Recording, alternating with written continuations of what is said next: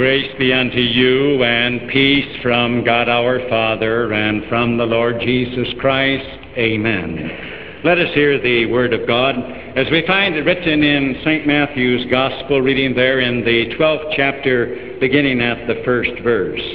At that time, Jesus went on the Sabbath day through the corn, and his disciples were an hungered, and began to pluck the ears of corn and to eat.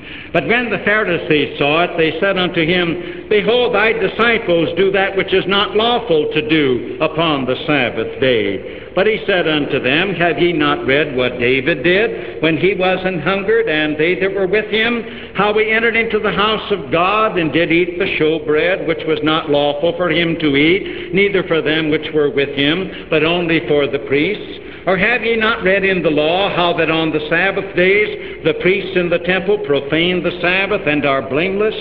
But I say unto you that in this place is one greater than the temple. But if ye had known what this meaneth, I will have mercy and not sacrifice, ye would not have condemned the guiltless. For the Son of Man is Lord even of the Sabbath day. And now may the words of my mouth and the meditations of our hearts be acceptable in thy sight, O Lord, our strength and our Redeemer. Amen. Good morning, dear friends in Christ Jesus, you who are here in God's house, and you also, Christian friends, who are worshiping with us by means of the radio. This is a beautiful day, isn't it? And I hope that all of us are really glad that we're alive and I hope that all of us are thankful to God that we do have the privilege at this time to worship our God. You heard me mention that today is the 18th Sunday after Trinity. We are slowly coming to the end of another church year. And the gospel that I just read, this text, it tells about an incident that took place up in the province of Galilee, outside of the city of Capernaum, in the early year of Christ's Galilean ministry. And this is what happened. It was on a Sabbath day, a rest day, and Jesus and the disciples were going through a grain field. Now, the disciples were hungry, and so as they went through the grain field, they picked up uh, some of the heads of the grain in the field, rubbed them in their hands, and they ate them. It also so happens that there were some Pharisees who saw that. These were the holier than thou individuals in Jesus' day, and they were taken aghast, and they were very much agitated to see this. We must understand what it was that troubled them when they went to Jesus and complained. It was not that the disciples had stolen some grain. Uh, God had arranged that any hungry man could go into a field and could fill himself with food, and that was perfectly all right as long as he didn't take any food with him. So this was not the thing for which they had complained, but it was the fact that in going ahead and taking the heads of the grain and in rubbing it in their hands and in eating, they had worked on the rest day. And the Pharisees said, They have violated the rest day. And so they went to Jesus and they said, Don't you realize that your men are doing something which is unlawful on this day? And then Jesus had somewhat to say to them.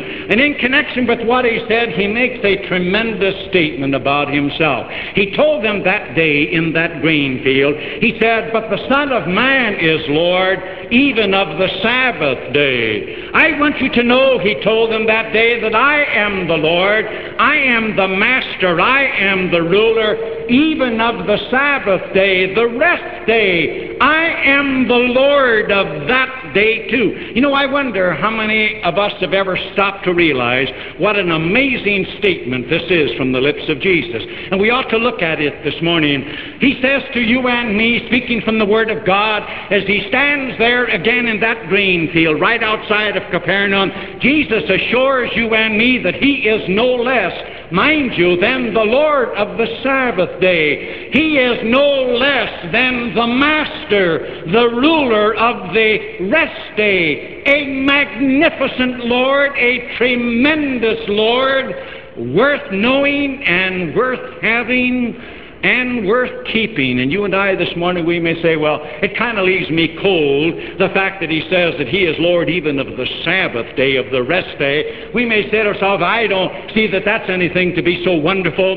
What does that fact prove about him? Does that make him any dearer to me? Uh, what joy does that give me particularly? What happiness or what blessing does that add to me in view of the fact that you say he made such a tremendous statement that he was the Lord, the master of the ruler of the rest day of the Sabbath day? And let's look at that very statement. And Jesus, in assuring you and me that he is the Lord no less of the Sabbath day, would also assure me that that brings you and me joy, that brings you and me happiness, and that brings you and me blessing that is absolutely second to none.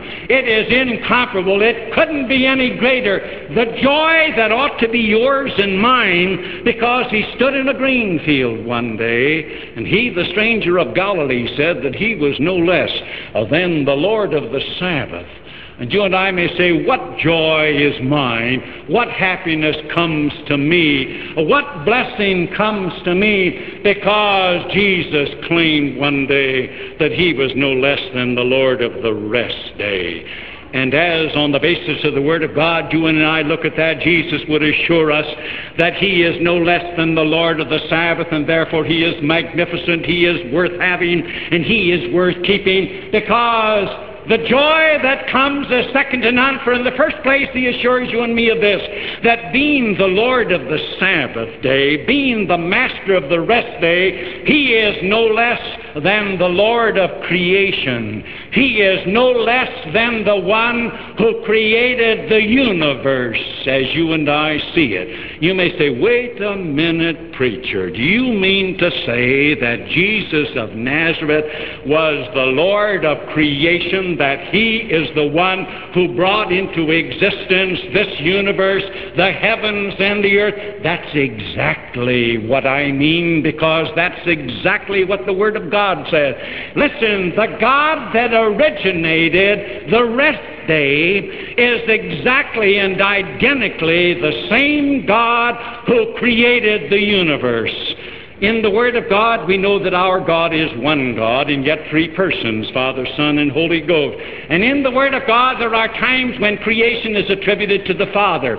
There are times when it is attributed to the Son, as John, in the prologue of his Gospel, calling Jesus the Word, says that without him was not anything made that was made. And in Genesis, the Holy Spirit is mentioned as also participating in creation. Therefore, because he is the Lord of the rest day. He originated the rest day. It came from Him, and He who originated it was no less than the creator of this universe.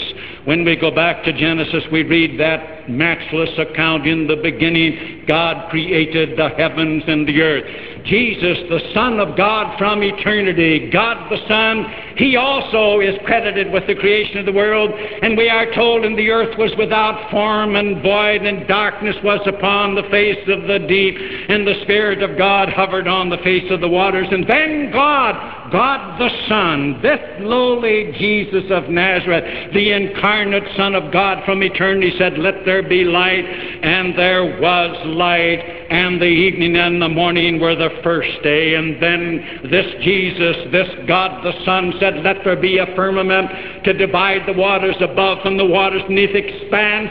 And there was this expanse, and he called again that which was above the heavens. And you and I say we look out into the expanse of the heavens and we talk about infinity. And scientists tell us it is endless in distance. And the evening and the morning were the second day. Then we are told that he said, Let the waters gather in one place and let the dry ground come forth. And he called the waters the seas and the dry ground land, and let there come seed bearing herbs and all manner of fruits and all manner of shrubs. There was food on the earth, and the evening and the morning were the third day. It was Jesus of Nazareth, the eternal God, the Son, who created this universe. And then he said, Let again the sun light the earth by day and the moon by night, and He put the stars in their places in the eternal constellations that we see in the heavens. And as we look up into the galaxy to know that every sun that you and I can see with our eye, which is the star, it's greater than the sun that lights this earth and has its own solar system. It was this Jesus standing in a grain field who, because he was the originator of the Sabbath day, was also the creator, the Lord of this universe. And the evening and the morning were the fourth day. And then he put live birds in the air and fowl in the air and fishes in the sea. And the evening and the morning were the fifth day. And then when the sixth day came, he was the one who created animals on the earth. And then he said, Let us make man in our own image. And God incarnate, who didn't have a body, he fashioned a body like he wanted this creature to look. And then he breathed into the nose holes the breath of life, and man became a living soul. And man was made in the image of God. We are a soul and we have a body, and that soul has imagination, and that soul has memory made in the very image of God. We, again, his highest visible creation, he made man in his own image. And then the evening and the morning were the sixth day. And then we read, and then God rested on the seventh day. And God blessed it and hallowed it, and God sanctified it. When Jesus stood in that green field up there near Capernaum that day and said, I am no less than the Lord of the rest day, bear in mind He was giving you and me the assurance that He's worth having and He's worth holding on to because He, in originating that rest day, was also the same God that brought into existence this universe. And you say, well, what joy comes to me? The philosopher turns and he asks himself questions that he can't answer. He asks himself, why this universe? Why man on this planet Earth? And all he can do is philosophize and guess. But when you turn to the Word of God and you and I say, why did God create this universe? Why did God make a being called man in his own image? He made this universe for you and for me. That's God's answer. It was that you and I should have dominion over it. This universe stands as an expression of God the Son's love for you and me. And bear in mind, even before sin came into the world, He performed the first marriage ceremony of Adam and Eve. The one thing we have left from the perfection of creation is marriage. And therefore we say, what did God plan had sin never come into the world? God planned that again there would be children born that there would be no sin in this world. That again, this world made for man, that man could love God and God could love man, and that there would be this bliss and heaven too that there would be no death, but some kind of a translation, some kind of a rapture whereby man created in the image of God. This was God's plan that man should be raptured into eternal heaven, even greater than the creation that He made for you and me, His most precious possession. When he stood in the grain field near Capernaum, let me tell you, it was an amazing statement when he said, For the Son of Man is Lord even of the Sabbath the joy that comes. This is what God planned, God the Son. And therefore we ought to say to ourselves in this world, even though sin has come into it, well, say He's not only worth knowing and having, but He's worth holding on to. And I'm going to hold on to Him, the Lord of the Sabbath, because He's no less than the Lord who created the heavens and the earth. And therefore we ought to say to ourselves, because I'm going to hold on to Him, I'm going to trust Him. I'm going to trust Him even though sin came into this world. He still controls this universe which He created. And because He did, there's no reason for you and me to be afraid. We look out on this world today and we say, it's black, it looks terrible. We say, Look at 90 miles off of our shore. Here there's evidence that the Russians are putting in submarine bases. And we say, what's that going to mean for our country? And then we go over to Vietnam and we say, our boys and sons and daughters engaging in war and bloodshed over there. And then we go to the Middle East and we say, look what's happening over there. Here you have the Jewish nation and the Jewish nation saying to the Arabs, God gave us Palestine when he gave this land to Abraham. And yet the Arabs Arab saying to the Jew, but you lost it and it became ours and you've got to get out and we'll drive you into the Mediterranean Sea. And when you have these irresistible forces coming, you and I say, what's going to happen? And then our president going to Rome today, and if again you saw yesterday where the communists rose up and in their marches against him and besmirching our flag, and we say, how dangerous, and we say, what's happening in this world? But listen, through it all, down in a wheat field right out of Capernaum, the stranger of Galilee said, I am the Lord no less of the Sabbath. I originated the rest day, therefore I created the world. He still rules. Do you ever get out your catechism sometime and you get wondering and you get filled with worry and you say what is coming? When I was in Worms, Germany, and in the Lutheran church there, on the walls of the church in Worms, they have the matchless explanations of Luther's uh, three articles of the Christian Creed on the walls in large emblazoned letters. You know, you ought to get out your catechism sometime, and I stood there in the church in Worms, and of course they're all in German. Each one starts, Ich glaube. What does this mean to the first article? How many of us have gotten out our catechism and said to ourselves, uh, this Christ, who again controls the world because he absolutely created it, that we can say, I believe that God has made me and all creatures, that he has given me my body and soul and eyes and ears and all my members, my reason and all my senses, and still preserves them. Also clothing and shoes, meat and drink, house and home, wife and children, field and cattle, and all my goods, that he daily and richly provides me with all that I need to support this body and life, that he defends me against all danger, guards and protects me from all evil, and all this purely out of fatherly divine goodness and mercy without any merit or worthiness in me, for all which it is my duty to thank and praise, to serve and obey him.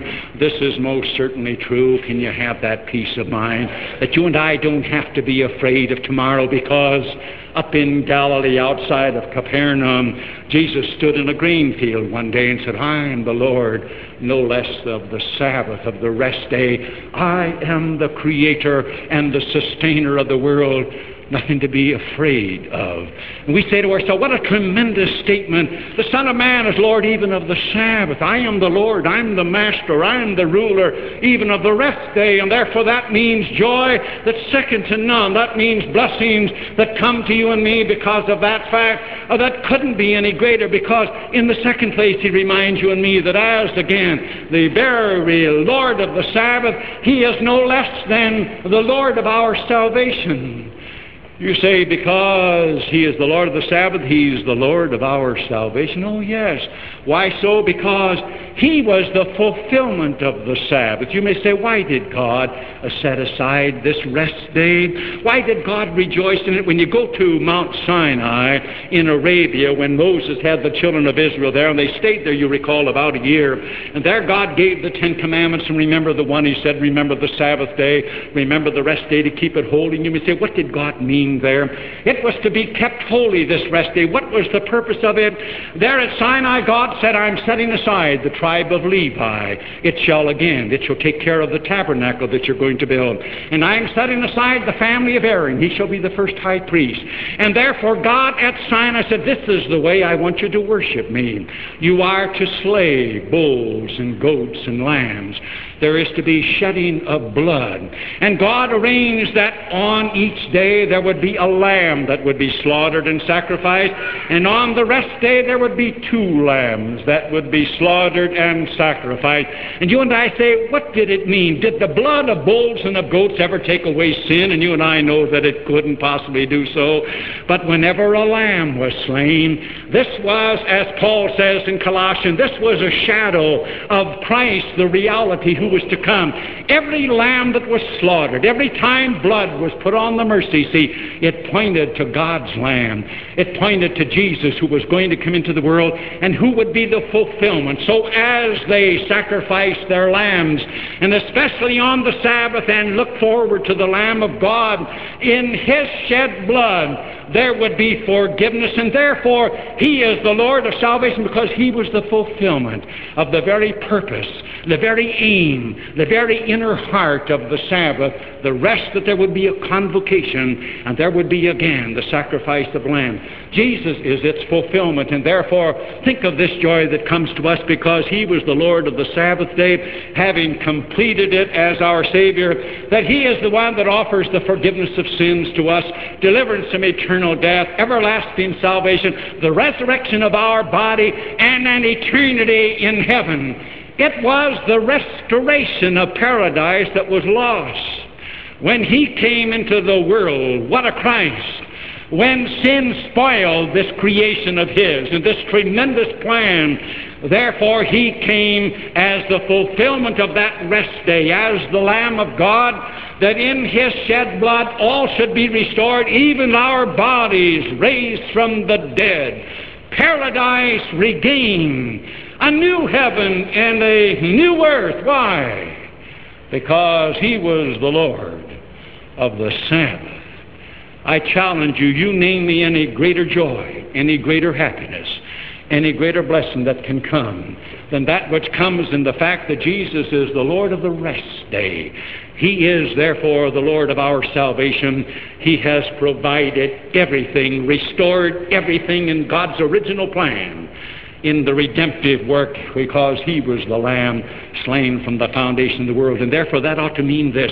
Well, say he's worth holding on to and I'm not going to lose him in spite of the way things look in the world and we ought to be so grateful uh, that again he went to all the trouble that he did in order to come into the world. Think of the, again, to create a world for us knowing that it was going to fall into sin to go ahead and establish a rest day and to establish a way of worship, that lambs should be slaughtered and goats pointing to him and that he should end up on the cross. That he, God, should die in your stead and mine. That he should bear the equal of an eternity in hell for you and me.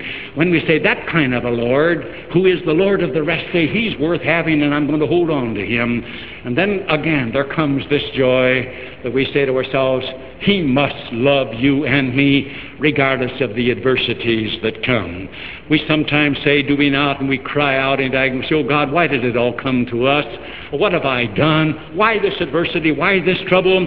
But oh, when you and I can look at him and say, but one day, the stranger of Galilee, he stood in a green field and he said that he was the Lord even of the rest day.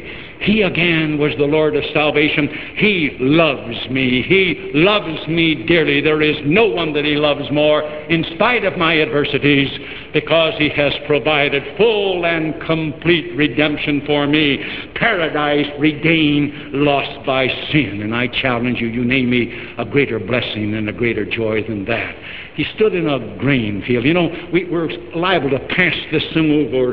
He was Lord of the Sabbath day, Lord of the rest day, and we, we fail to see just what that means. What a tremendous Lord. What a tremendous Master, because He reminds you and me this, that it also means that as the Lord of the, again, of this rest day, the Lord of the Sabbath, He would assure you and me that He's no less than the Lord of the New Testament Sunday the first day of the week. You say, what happened that day when he was going through this green field with the twelve and they had gone ahead? Well, you see, they were going ahead and they were actually shucking grain, and this was supposed to be labor, but they were hungry. This was the thing. Jesus turned to the Pharisees and he said, well, he said, don't you remember what David did? He said, when David was fleeing from his son Absalom and he had soldiers with him, and he came to the tabernacle and they were hungry, and the only food that was there were the showbread loaves on the altar, and God had said that that bread should be only for the priests. But he said, remember, the priest gave this bread to David, and his men, they ate it, and David was their patron saint, and the Pharisees would never again accuse David of having done something wrong. But Jesus was showing these men were hungry. Yes, but after all, the bread intended for the priest normally, but here was a case of mercy. And then Jesus said, Haven't you read in the law uh, that the priests in the temple, they work on the rest day? They've got to get the lambs ready for slaughter, and yet uh, they are not called guilty. Uh, you say they are guiltless, they're innocent. How about those? And Jesus was trying to say, Here is one greater than the temple. And he was saying, if you just understood what God said, he quoted Hosea, that God said, I will have mercy and not sacrifice, that you would understand. What was Jesus saying? He's trying to explain the original purpose of the rest day, that God had forbidden work, but it was supposed to be a blessed thing. God had not said you can't do any kind of work, even at the expense of mercy. God said mercy is always right. You can always show me. He said, Jesus at one time said, if you've got an ox or an ass falling into a pit, well, you'll pull him out on the Sabbath. In other words, he's saying God never forbade any acts of mercy and kindness if a child child is lying with a horrible fever on the rest day in the Old Testament and wants a drink of water, does the mother have to say, I'm sorry, I can't go out and get you a drink of water, that's work, you got to wait till tomorrow? God says, I want mercy. I want mercy's always all right. Yeah, again, you don't forego mercy at the expense of sacrifice or rest. Jesus was trying to show them that these men were hungry, and therefore God never forbade all work deeds of mercy always there. But you say, what happened to this Sabbath? It's rather amazing. Paul in Colossians tells us this that Christ, again, he abrogated it. Christ annulled it. Christ abolished it. Why? This bothers some people. In Colossians 2.16, we're told, Let no man judge you in meat or in drink, or in respect of the new moon, or of the holy days, or of the Sabbath day. Uh, Paul says, You are free as regards the Sabbath. There is no command in the New Testament to rest on the Sabbath. There is no command that we've got to worship on Saturday. There is no command in the New Testament that we have to continue to offer up bulls, lambs, and goats on the rest day. Remember when Jesus died on Good Friday, and when he died, the curtain in the temple was rent from the top to the bottom, and the Holy of Holies was exposed, where only the high priest could go in once a year. It ended all of this sacrificial offering of lambs and of goats. It was done. And remember that therefore, when in the year 70, when Titus destroyed the temple of Jerusalem, that ended temple worship. The Jew has never had a temple to this day. He's got his nation, and even though he has taken the rest of Jerusalem. That temple is now a mosque. It's a Mohammedan mosque. The Jew can't have it. He's getting ready to celebrate Yom Kippur, the Day of Atonement. And on the Day of Atonement, there was always sacrifice. The Jew hasn't been able to sacrifice. Why? Because he, he doesn't know who is a descendant of Aaron. No Jew can ever say he's from the tribe of Levi. He doesn't know. In the persecutions that have come, he doesn't know what tribe he's from. No Jew can ever verify by record that he is a son of Aaron and that he could be high priest. The very fact that all temple worship, the Jew hasn't had a temple since the year 70. It's done. It's abrogated. Let no man judge you. You're free. The Sabbath day is gone. But the New Testament does say, don't forsake the assembling of yourselves together. What has happened in the Christian church? Christ arose on the first day of the week, Sunday. He appeared to the disciples on Sunday night behind locked doors. The following Sunday night he appeared. The Holy Spirit was poured out on the first day. So what happened? When the Christian church became predominantly Gentile, Gentiles had no knowledge of a Sabbath or of a rest day or of a Saturday or of offering of lambs and bulls and goats. So there came a transition that Sunday was called the Lord's Day. This was the Lord's Day. Every Sunday, a resurrection anniversary. The risen Lord. And therefore, this Christ who stood in that wheat field and said, I am the Lord of the Sabbath, wants you and me to know that He is the Lord of the New Testament Sunday, where we have the privilege of assembling ourselves in God's house and having the living Christ tell you and me, here is forgiveness, here is life, here is salvation right now in exchange for faith. You name me a greater. I don't care who you are. I don't care what you have done or what I've done. Right now, any one of us. I don't care how dirty and stinking we've been in life in our sins. If we turn to Him right now, this Lord of the Sabbath, who again is the living Christ, and say, I'm sorry for my sins, and I ask you to forgive me. There is forgiveness right now. You and I become joint heirs with Christ of eternal life and have the assurance that the living Christ will come and He will take us to heaven. There is no greater joy than that. And therefore, we ought to say, He's the Christ I'm going to hold on to, and I'm going to keep. And when we determine to do that, then Sunday ought to be a tremendous day. A joy to come in and have the living Christ speak to us through His Word. This is the thing that He wants. We don't forsake ourselves in getting together. Let Sunday be a little bit of heaven on earth.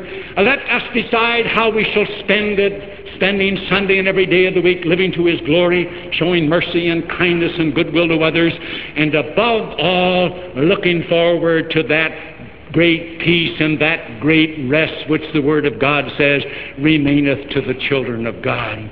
As we come into God's house, we say, This Lord of the Sabbath, He's abrogated. He annulled the Old Testament rest day, but He is the Lord, the living Lord of the church. And I have the privilege of worshiping Him. This is the day which the Lord hath made. We will rejoice and be glad in it. You and I live it to His glory, to honor, to magnify Him. Above all, a little bit of heaven on earth, and we say, Here is where He points me to the fact that there remaineth, therefore, a rest for the children of God. You know, when I was in the Holy Land, I stood on Mount Pisgah's lofty height. I stood on Nebo, another name for it. And if you recall that incident, that's where Moses stood with God one day. Moses, 120 years old. And God again brought him right to Mount Pisgah. And he was ready to relinquish his command. A younger man, Joshua, was going to go across the Jordan. Here he was with God standing there at Mount Pisgah. And there's something happens to you when you stand there. You feel like taking off your shoes because you're on holy ground. It was that place Moses knew that he would not lead the children of Israel over the Jordan. He was weary. He had led them for 40 years in the wilderness. God knew that he was weary, and God said, Moses, look at the land flowing with milk and honey. When I stood there, here was the mighty Jordan, mighty not because of its size, but mighty because of the great part it plays in God's history. And I stood there and I thought, this is where Moses stood. Looked across the Jordan to the west of the Mediterranean, and looking to the north and looking to the south, I, I thought for a moment I was Moses, and the tears came. And I thought, what, what a place to stand. Moses looking at the land flowing with milk and honey, and God saying, Moses, you're weary. Moses, you're tired. I've got something better than this land flowing with milk and honey. I'm going to take you through death to that rest which remaineth for the children of God. And God buried Moses there. I don't know what's going to come when we have enemies outside of our nation and bitter enemies within it men who would destroy it yet today and men who would kill and slaughter. I don't know. But I do know this that you and I, with the Lord of the rest, who is the Lord of the New Testament resurrection day, you and I can come in and we can say, But Lord, there remaineth a rest to the people of God. We say, How many of us get pretty weary? I've had 39 years in the ministry. I wouldn't take a million for the 39 years that I've had, but I'm very thankful that I'm at the ending end, not at the beginning end. It's getting to the ending end. Oh, there's so much to look forward to. You see, you get weary. And yet, this living Christ says, There remaineth therefore a rest to the people of God. Oh, you can look forward to something. Oh, to be near the the ending end. That's tremendous because up there in the fields right outside of Capernaum, your Lord and mine stood one day and said, I am the Lord of the rest day who assures you and me there, there's still a rest coming. Blessed are the dead which die in the Lord from henceforth, saith the Spirit, that they may rest from their labors. It's not inactivity, but it's going to be rest from weariness and being tired, and weariness of loneliness, and weariness of grief, and heartache, and pain. There remaineth therefore a rest. Oh, listen, having that kind of a Lord, we ought to walk it on tiptoe and say, not going to be too long. There's a rest, and we could sing on the glory road, oh, as we look at this land with milk and honey, Jerusalem the golden with milk and honey, bless. Beneath thy contemplation sink heart and voice oppressed. I know not, oh, I know not what joys await us there, what radiancy of glory, what bliss beyond compare. They stand those halls of Zion, all jubilant with song and bright with many an angel and all the marcher throng. The Prince is ever in them. The daylight is serene, the pastures of the blessed are decked with glorious sheen. Oh, there remaineth therefore a rest. Let's walk it on tiptoe, even though it be dark, because the stranger of Galilee stood in a grain field and one day uttered a tremendous statement The Son of Man is Lord even of the rest day. Tremendous, worth knowing, worth having, and thank God, worth keeping. Amen. The peace of God, which passeth all human understanding, keep and unite your hearts and minds in Christ Jesus unto life everlasting.